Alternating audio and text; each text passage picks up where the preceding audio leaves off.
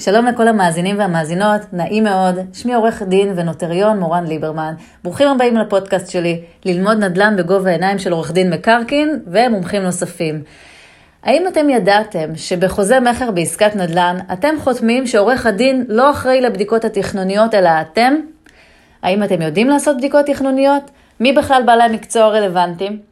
אני רוצה לתת לכם הסבר איזה בדיקות אתם יכולים לעשות בעצמכם עוד לפני שניגשתם לעורך דין, כדי שלא תצטרכו סתם להוציא כסף, שכר טרחה לעורך דין על בדיקות שיכלתם לעשות לבד, ועורך הדין עבד והשקיע שעות ומצא איזשהו ממצא שבגללו נפלה העסקה, ומזל שהוא כמובן מצא. אני החלטתי לעשות את הפודקאסט הזה כי אני רוצה לתרום מהידע שלי ולתת למאזינים שלי ערך. מתוך ידע וניסיון שאני צברתי כעורך הדין בתחום הנדל"ן משנת 2008. בכל פרק אני אשים איזשהו זרקור על בדיקה חשובה שאנשים לא מודעים אליה מספיק. ומי שיאזין לכל הפרקים, אני מבטיחה לכם שהוא יהיה מואשר בידע חשוב מאוד למי שעושה עסקת נדל"ן ומי שמחזיק בנדל"ן. זה ידע ששמור לרוב אצל עורך דין שמומחים בתחום, אה, בתחום המקרקעין, וגם מומחים נוספים שעוסקים בתחום. אז מדי פעם אני גם מארח מומחים אה, משלימים לשירות שלי כדי לתת תמונה מקיפה ומלאה. ואני לא מתכוונת לשמור מכם סודות, אני שופכת. אני רואה אנשים שהם מבולבלים, אה, אין להם אומץ, אין להם מושג, או שיש להם מושג, הם חושבים שיש להם מושג ואין להם באמת. לכן אני החלטתי שבכל פרק אני אעבור על תחום אחד, ואני אפרט אותו, אני אפרק אותו לגורמים, ואני אעבור איתכם צעד צעד, אני אדריך אתכם לדברים שחשוב לדעת, נושאים שלא פעם טועים בהם. ובפרק הזה אנחנו נעסוק בבדיקות תכנוניות בחוזה מכר, שחלק מהן הם באחריות עורך הדין, אבל חלק גם באחריות הקונה שעושה את העסקה. הלקוח שעושה את העסקה, סליחה. האם אתם ידעתם שהרבה פעמים, כבר בהסכם שכר הטרחה מול עורך הדין, או בהסכם המכר, יש איזה, איזה סעיף נחמד כזה שלא הרבה מודעים אליו, אבל שימו לב, חזקה, שאם אתם חותמים על החוזה, או על כל מסמך שהוא חזקה עליכם שאתם קראתם אותו והבנתם אותו. אז הסעיף הזה בדרך כלל מופיע בסוף ההסכם, שהוא אומר שהצדדים מצהירים שידוע להם שהתפקיד של עורך הדין בעסקה הוא לטפל בפן המשפטי, ואין זו מחובתו של עורך הדין לבדוק את הפן הפיזי של הדירה, את הפן ההנדסי והפן התכנוני. זאת אומרת שהלקוחות, רשום בהסכם שהם לא יבואו בטענות כלפי עורכי הדין בעניין הזה. עכשיו שימו לב, הסעיף הזה הוא נידון לא פעם בבתי משפט, אני לא רוצה לעסוק במה היקף האחריות של עורך הדין בבדיקות תכנוניות, האם הוא צריך לעשות בדיקה מסוימת או לא, עד כמה הוא צריך לבדוק ומה האחריות של הקונה, אבל אה, למרות שעורך הדין אמור להכיר את כל הבדיקות התכנוניות שצריך לעשות, ואם יש איזושהי בדיקה שצריך להעמיק בה, הוא אמור להמליץ ללקוח לפנות לבעל המקצוע, אבל אני לא רוצה שאתם תלכו עיוורים אחרי עורך הדין ותסמכו עליו בעיניים עצומות, כי זה, אין לזה היגיון. אתם משקיעים את מיטב הכסף שלכם, אם לא כל הכסף שלכם, והרבה פעמים אתם גם לוקחים הלוואות מגורמים נוספים כמו בנקים, כמו משפחה, אז חשוב שבעסקת חייכם אתם תדעו דבר אחד או שניים. גם אם אתם כבר מחזיקים בדירה, מתישהו אתם או היורשים שלכם תרצו להתקדם הלאה ולמכור אותה, חשוב שתכירו את הבדיקות ולא תהיו מופתעים ברגע האמת. אם יש משהו שצריך לטפל בו, אז כדאי לטפל בו בלי לחץ, שהתחייבתי לקנות אה, דירה ואני צריך לשלם שם, ואחרת אני אקלע להפרה יסודית של ההסכם, אז אנשים מתחילים להילחץ והם מורידים מחירים. בעסקאות נדל"ן זה לא להוריד 100-200 שקל, אנחנו מדברים פה אלפים, עשרות וגם על מאות אלפים. אני כבר יצא לי לטפל בעסקה שהמוכר, הצד השני, הוריד 200 אלף שקל רק כדי להתקדם בעסקה. שתדעו לכם שתחום הנדל"ן זה התחום הכי מסוכן בקרב תחומי העיסוק של עורכי הדין, שרוב תביעות הרשלנות המקצועית של עורכי הדין הם בתחום הזה.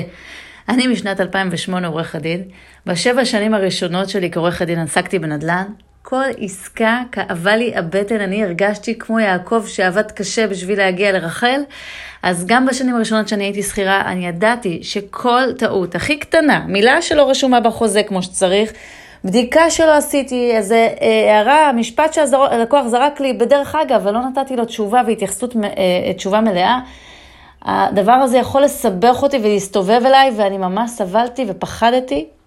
ולפעמים צריך קצת יותר מזל משכל, אז המזל שלי שהייתי פחדנית ופרפקציוניסטית, ואני נתתי לכל עסקה מעל 100%, שעות על גבי שעות, בדיקות שעורכי דין בדרך כלל לא היו עושים, ואני כן הייתי עושה, הייתי נוסעת לעירייה ויושבת שם מול הפקידים, והם היו אומרים לי, אה, את עורכת הדין בעסקה? אז מה את עושה פה? למה את לא שולחת שליח?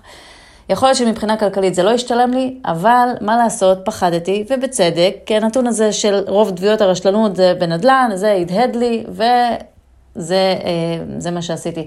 אז רגע שנייה לפני שאני צוללת פנימה, תרשו לי קצת לעשות promotion. בגלל שהתחום הזה הוא נורא נורא מורכב, ככל שלומדים לעומק יותר, ככה מגלים כמה ידע עוד חסר לנו. לכן אני החלטתי ללמד עורכי דין שרוצים לעסוק בתחום. אני פותחת קורס דיגיטלי לעורכי דין מא' ועד ת'. שאיך לטפל בעסקת נדל"ן מצד המוכר ומצד הקונה. ואת הידע הזה אני מעניקה לעורכי דין שרוצים להיכנס לעולם של הנדל"ן, או שכבר עוסקים בנדל"ן ורוצים להיות בטוחים שהם לא עושים טעויות, רוצים לייצג את הלקוחות שלהם אה, ולהיות רגועים שהם אה, עושים עסקה, שהם יודעים את כל מה שצריך לדעת, וגם אה, משרדי עורכי דין שמגייסים עורכי דין ורוצים להציל סמכויות ולהיות בטוחים שעורך הדין מטפל בעסקה, יודע מה, כל מה שצריך לדעת, ומתמודד עם כל סיטואציה שעולה, ויש להם איזשהו צ'קליסט שהוא מובנה ומאוד מפורט, מה צריך לעשות, מה צריך לבדוק. בקרוב אני אשיק את הקורס, בינתיים אנחנו נדבר על הנושא החשוב שלשמו אנחנו התכנסנו, בדיקות תכנוניות בחוזה מכר. למה בכלל צריך לעשות בדיקה תכנונית? כדי לדעת שהבית נבנה בהיתר, לדעת שהבית הוא בטיחותי, לדעת שאנחנו נוכל לקבל משכנתה, או שהקונה יקבל משכנתה ולא יהיו בעיות מול הבנק. אנחנו רוצים לדעת שאנחנו לא קונים חתול בשק, וכשאנחנו נרצה למכור, אז לא יהיו לנו בעיות. אז איך אנחנו בודקים בדיקה תכנונית לדירה בעירייה? קודם כל, יש נכסים שהמסמכים שלהם סרוקים באינטרנט, ואז זה הכי קל. אנחנו קודם כל נכנסים לגוגל ומקלידים אה, תיק בניין ואת שם העיר שאנחנו רוצים, למשל תיק בניין נתניה, ואז יש לנו אתר של רישוי המקומי, אנחנו נכנסים אליו, ושם אנחנו מזינים או את פרטי גוש וחלקה, או את הכתובת של הנכס, או פרטים נוספים של לזיהוי של הנכס שמופיעים שם.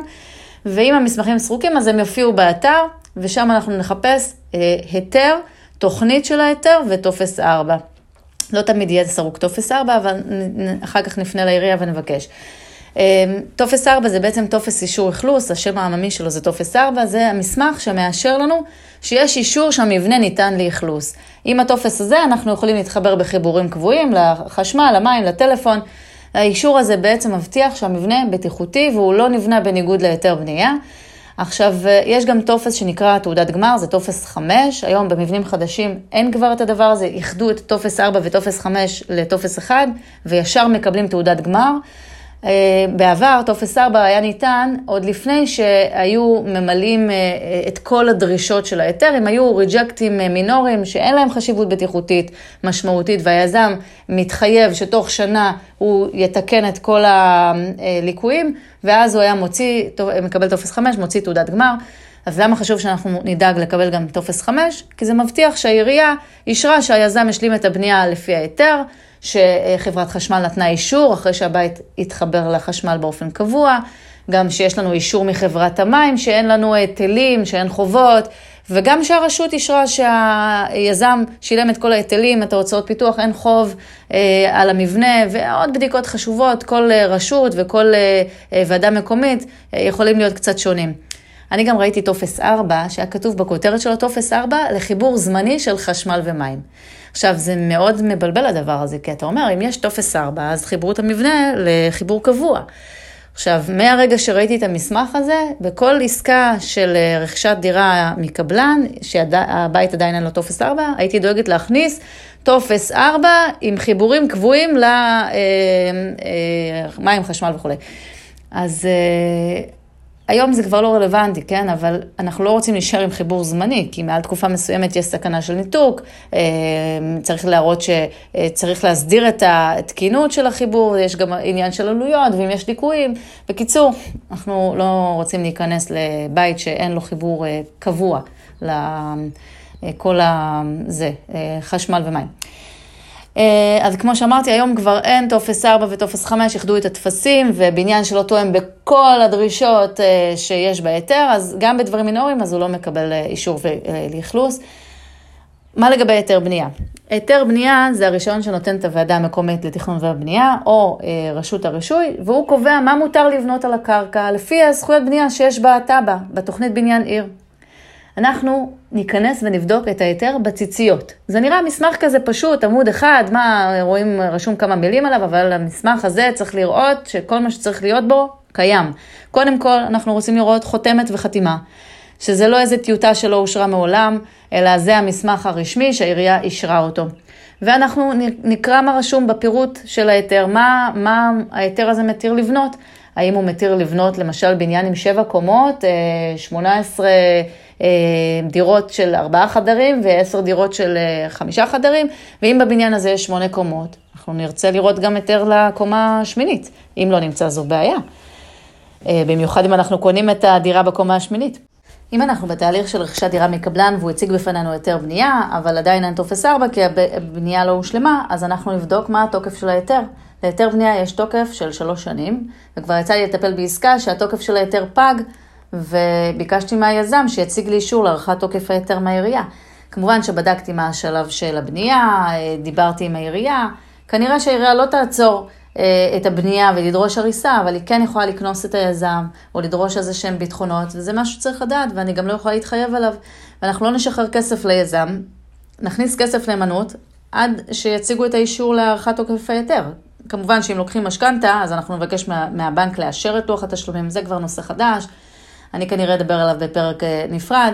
רק כשאני מייצגת לקוחות, אני מקפידה להיות הגורם שמתאם מול כל מי שנוגע בעסקה, בין אם זה הפקידה בבנק, שמאשרת את לוח התשלומים, אני עורכת את השיחה כדי לוודא שאין דרישות נוספות, או שוחחתי עם יועץ משכנתאות עם הלקוח שכר, או אם זה בדיקות בעירייה, מול המתכננים, האדריכל, המשווק, השמאי, כל גורם אחר שיכולה להיות להיות לו נגיעה בעסקה.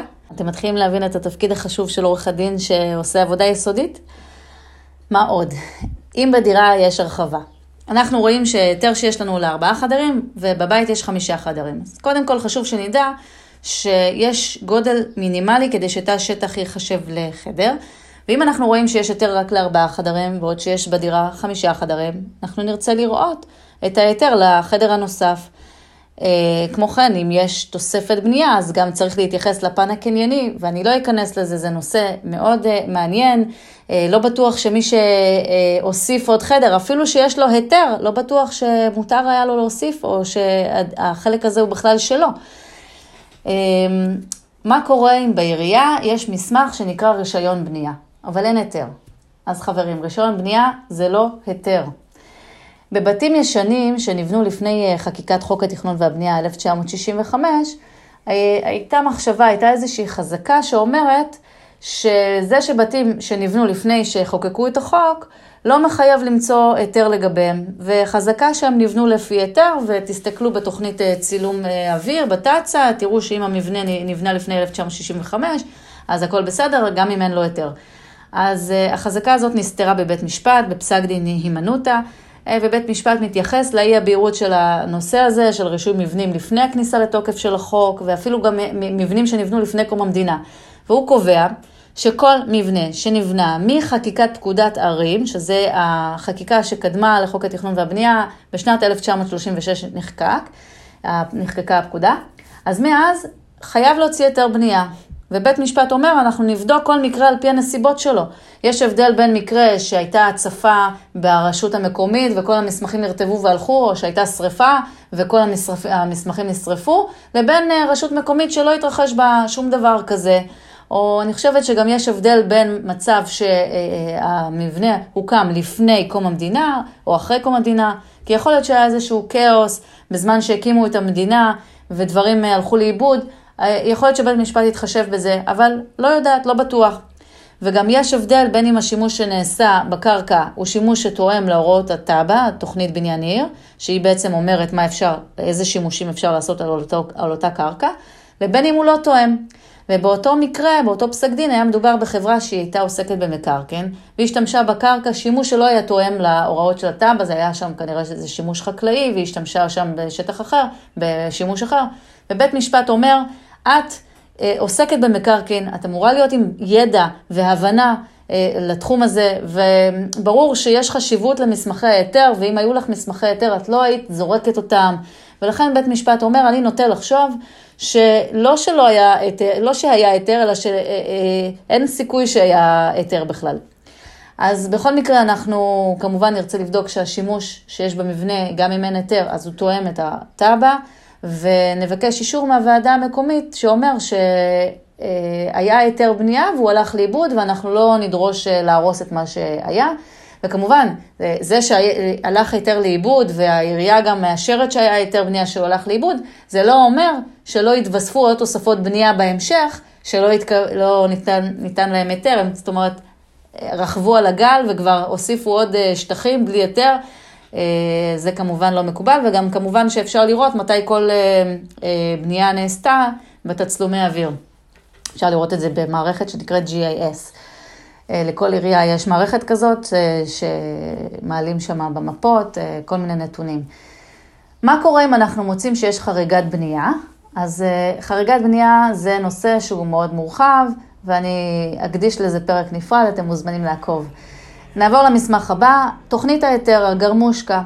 אני רק רוצה לציין שברור שבפודקאסט אה, של אה, חצי שעה אני לא אעבור איתכם ולא אכנס ממש לעובי הקורה, ואני נותנת לכם איזה שהם איילייטסים אה, לבדיקות ראשוניות וחשובות שאתם יכולים לעשות.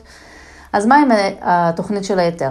תוכנית ההיתר היא בעצם התוכנית שעל בסיסה ההיתר ניתן. זה תסריט שמסורטט שם בניין, דירות, חניות, הצמדות, ושם אנחנו גם נראה אה, רשום ייעוד הנכס. אם אנחנו קונים נכס שהוא למגורים, אז אנחנו רוצים לראות שרשום שהייעוד למגורים.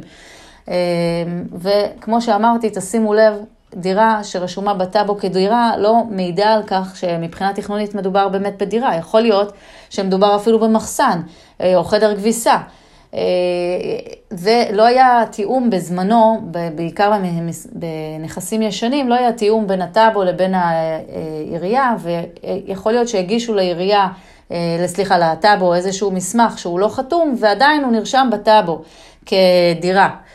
פנתה אליי פעם לקוחה, שהיא ביקשה ממני שאני אבדוק לה עם איזשהו שטח מסוים, זה נחשב באמת כדירה, כי המחיר של הדירה הזאת שהוצעה לה, היה נמוך משמעותית מהמחיר השוק של נכסים באזור, ונכנסתי ככה לתיק הבניין, אה, והיה קצת שם מסובך להבין, אם, כי היה מסמכים ישנים, וזה התערבב עם עוד בניין, וחלק מהמסמכים היו חסרים, אבל ממה שהיה שם הבנתי שהייעוד של הדירה הזו, אפילו שהיא רשומה בטאבו כדירה, זה היה בכלל חדר כביסה על גג הבניין, היו שם כל מיני מכתבי התראה לפני הגשה של תביעה, ובקיצור, הלקוחה כמובן ירדה מהעסקה הזו. אמ, אני גם מכירה בניין שלם, אני טיפלתי שם בעסקה, שבנו בכל הבניין מחסנים מחוץ לדירה, אבל כל קומה היה, היה לה את המחסן שלה, כל דירה היה לה את המחסן שלה ליד הדירה, אבל הכניסה הייתה מבחוץ, מהמסדרון החיצוני. והקבלן, שהוא שיווק את הדירות, אז הוא אמר, יש פה אה, מחסן, שאחרי שנקבל טופס 4, אתם, זה, יש קיר, קיר סך הכל מפריד בינו לבין הדירה, ותפתחו, תעשו לכם דלק, והנה יש לכם עוד אה, חדר, תסגרו את הכניסה החיצונית ויש לכם עוד חדר לדירה. אה, אז קודם כל, זה לא נחשב לחדר, אם מגיע שמאי לבדוק את הנכס לפני אה, מתן משכנתה, הוא לא יכתוב שזה עוד חדר, אין לזה ערך של חדר. אפשר לדרוש מהמוכר שהוא יחזיר את המצב לקדמותו, או להעריך בצורה אחרת את המחיר של הדירה, שלא יחשיב את המחסן הזה לחדר. אה, אתם גם יכולים להסביר שמחר מחרתיים יכולה לבוא עירייה ולדרוש אה, לסגור את הפתח וגם לתת קנס על שימוש חורג. יכול להיות גם למשל שזה די נפוץ שסוגרים מרפסת שירות והופכים אותה לחלק מהדירה. היה לי לקוחות שרצו לקנות דירה שהמטבח, הרחיבו אותו על חשבון של מרפסת שירות. בהקשר הזה אני אזכיר את תיקון 101. שקוראים לו גם חוק הפרגולות, שאומר שאם יש בנייה שהיא מינורית, היא בנייה קלה, ויש להליך מזורז אה, לקבל היתר בנייה. זה רלוונטי גם לסגירת מרפסת, אה, שינוי בפתחי חזיתות, סגירה של קומת אה, עמודים. היה לי מקרה שלקוחות רצו לקנות דירה, והייתה לה יחידת דיור, דיור בקומת העמודים, קומת הקרקע. בדקתי את המסמכים של ההיתר, וגיליתי שהקומת קרקע היא בעצם הייתה להיות, אמורה להיות עמודים ופניתי לעורך הדין של המוחות, והוא דיבר עם המוחות, והם אמרו שהן מוכנות להכשיר את הקומת קרקע, ו... אבל רק עם האדריכל שלהם, סומכות עליו, כבר 20 שנה הן עובדות איתו, והוא הביא איזושהי הצעה, שהיא כתובה בצורה מאוד מאוד מתוחכמת ולא ברורה. והיה רשום שם שהוא הולך להכשיר את השטח הזה, הוא הולך לעשות א', ב' וג', והעלות שלו זה 80 אלף שקל, והוא הולך אה, אה, לעשות את זה. אני, למרות שכן, נסגרה, נסגר המחיר, תראו, המוכרות היו מוכנות להשקיע 80 אלף שקל מכיסן רק בשביל לסגור את העסקה. אה, זה לא היה לי ברור, המסמך הזה, ואני הרמתי אליו טלפון ושאלתי אותו אם הוא מתכוון להוציא היתר לשימוש בשטח הזה למגורים. אז הוא אמר לי, אני לעולם לא יכול להכשיר את השטח למגורים, כי אי אפשר להפוך שטח שירות לשטח עיקרי, אין עוד זכויות בנייה. מה שהוא התכוון לעשות זה להכשיר את הסגירה של השטח בקירות. מה אפשר לעשות בתוך השטח שהוא סגור בקירות? לא יודעת. בכל מקרה, השימוש שהותר בכלל בשטח הזה זה היה לחניות. והקונים שלי שהסתמכו על ההכנסה של דמי השכירות מההשכרה של היחידה הזאת, הם הסתמכו על זה שהם ישלמו ככה את המשכנתה, אז הם החליטו לרדת מהעסקה, הם אה, פחדו שיהיה מצב שהעירייה תבוא ותדרוש אה, להחזיר את המצב לקדמותו. מה צריך להסתכל בתוכנית, בתוכנית ההיתר? אז בתוכנית ההיתר אנחנו נחפש את הדירה שלנו ואת ההצמדות שלה. לדוגמה, אם אומרים שיש חנייה והיא רשומה בטאבו והכל, לא בטוח שמבחינה טכנונית יש היתר לחנייה. יכול להיות שיאסרו את השימוש בשטח הזה, או שאולי בכלל מדובר ברכוש משותף. לכן גם חשוב שנראה שיש חנייה בהיתר, וגם נבדוק את המסמכים של הבית המשותף, ועל זה כבר אני ארחיב בפרק נפרד, שלא תתעייפו, אבל בהחלט צריך להשוות את מסמכי הבית המשותף מול מסמכי ההיתר. היה לי איזשהו מקרה שהחנייה לא הייתה מסומנת בהיתר, ו... אבל מה שהיה מפתיע זה שבהיתר המקורי לא הייתה מסומנת, אבל בהיתרים אחרים הבאים, שאנשים רצו לעשות אה, הרחבות ולעשות שינויים, אז, אז מוצאים שוב היתר לשינויים, ובהיתר הזה כל הבניין מצו... אה, אה, מצויר שם, בשרטוט. ורואים בשרטוטים של השינויים שיש שם, כן, החניה מופיעה פתאום. אז uh, פניתי לעירייה, הגעתי שם עד לאחראית על החניות בעירייה, מסתבר שיש תפקיד כזה, מישהי שהיא אחראית רק לחניות. וישבתי איתה וקיבלתי ממנה מסמך חתום שאומר שלמרות שבהיתר לא מסומנת החניה, יש היתר לחניה הזו. והעירייה מתחייבת שהיא לא תדרוש להפסיק את השימוש. כמובן שאני גם בדקתי את מסמכי הבית המשותף, לראות שלא מדובר בשטח משותף. אה, כמו כן, בתוכנית מופיע חץ שהוא מסמל את הצד הצפון. באמצעות החץ הזה אנחנו נזהה את המיקום של הדירה בבניין. הייתה לי לקוחה שרכשה דירה מקבלן, וכדי לקחת משכנתה היא שכרה שמאי, והשמאי הגיע עם מצפן לדירה, היום המצפנים כבר בטלפון אה, אין, זה לא צריך לבוא כמו פעם עם אה, מכשיר כזה, הוא הגיע עם מצפן לדירה, והוא ראה שכיוון הצפון לפי המצפן וכיוון הצפון לפי הסימון על גבי התוכנית של הבנייה, לא תואם. הסימון של החץ בתוכנית הצביע על צפון-מזרח, וזה היה צריך כאילו לסטות טיפה. השמאי לא הסכים לאשר משכנתה בגלל הפגם הזה. עכשיו, תראו, אני ישבתי איתה בהסכם, בחתימה של ההסכם, ופתחנו את התוכניות ואמרתי לה, תסתכלי, את רואה את הדירה, תזהי שזה המיקום שלה, את רואה את הקניון מצד ימין, את רואה את זה, תראי שזה הכיוון צפון, אה, אישרה את הכל, אבל אי אפשר היה לעלות על זה באמת בעין שהיא לא מספיק אה, מקצועית, או לבוא באמת עם מצפן ולבוא ולבדוק את זה.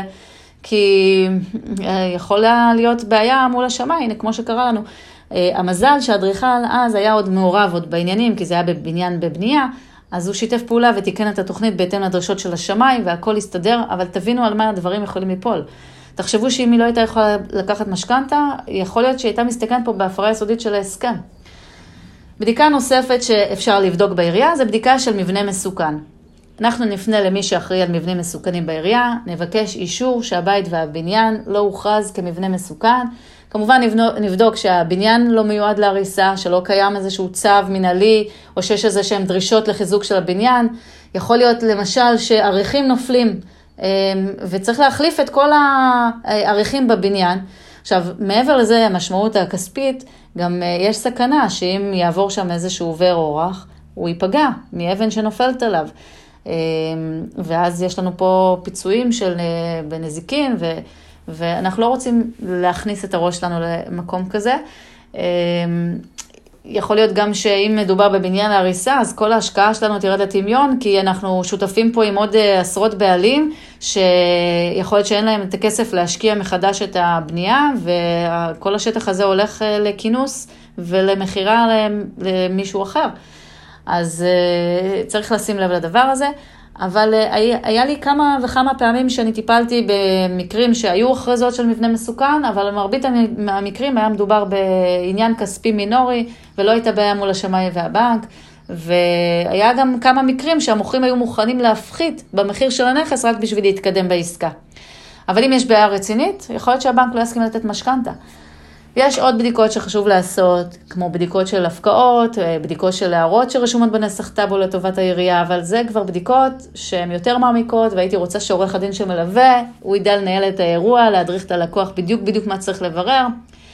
אה, גם צריך לדעת שלפעמים צריך לקחת גם עוד בעל מקצוע מתחום התכנון, כדי להעמיק את הבדיקות מעין של מומחה. למשל, שרוכשים בית צמוד קרקע, חשוב לקחת מודד, לראות אה, את הגבולות, לראות שאין פלישה, יכול להיות שיש גם פלישה בתום לב. הנושא הזה חשוב, שימו לב, לא רק לקונה, אלא יש לו משמעות גם למוכר, משמעות גדולה. ואני ארחיב על זה בפרק שעוסק בחובת גילוי של המוכר, מול הזהירות, חובת הזהירות של הקונה. אה, בדירות פרטיות ובבתים עם מרתף למשל, יש מצב שאנחנו נרצה בדיקה של התאמה להיתר, שזו בדיקה שהיא שונה מבדיקה של שמאי לצורך משכנתה.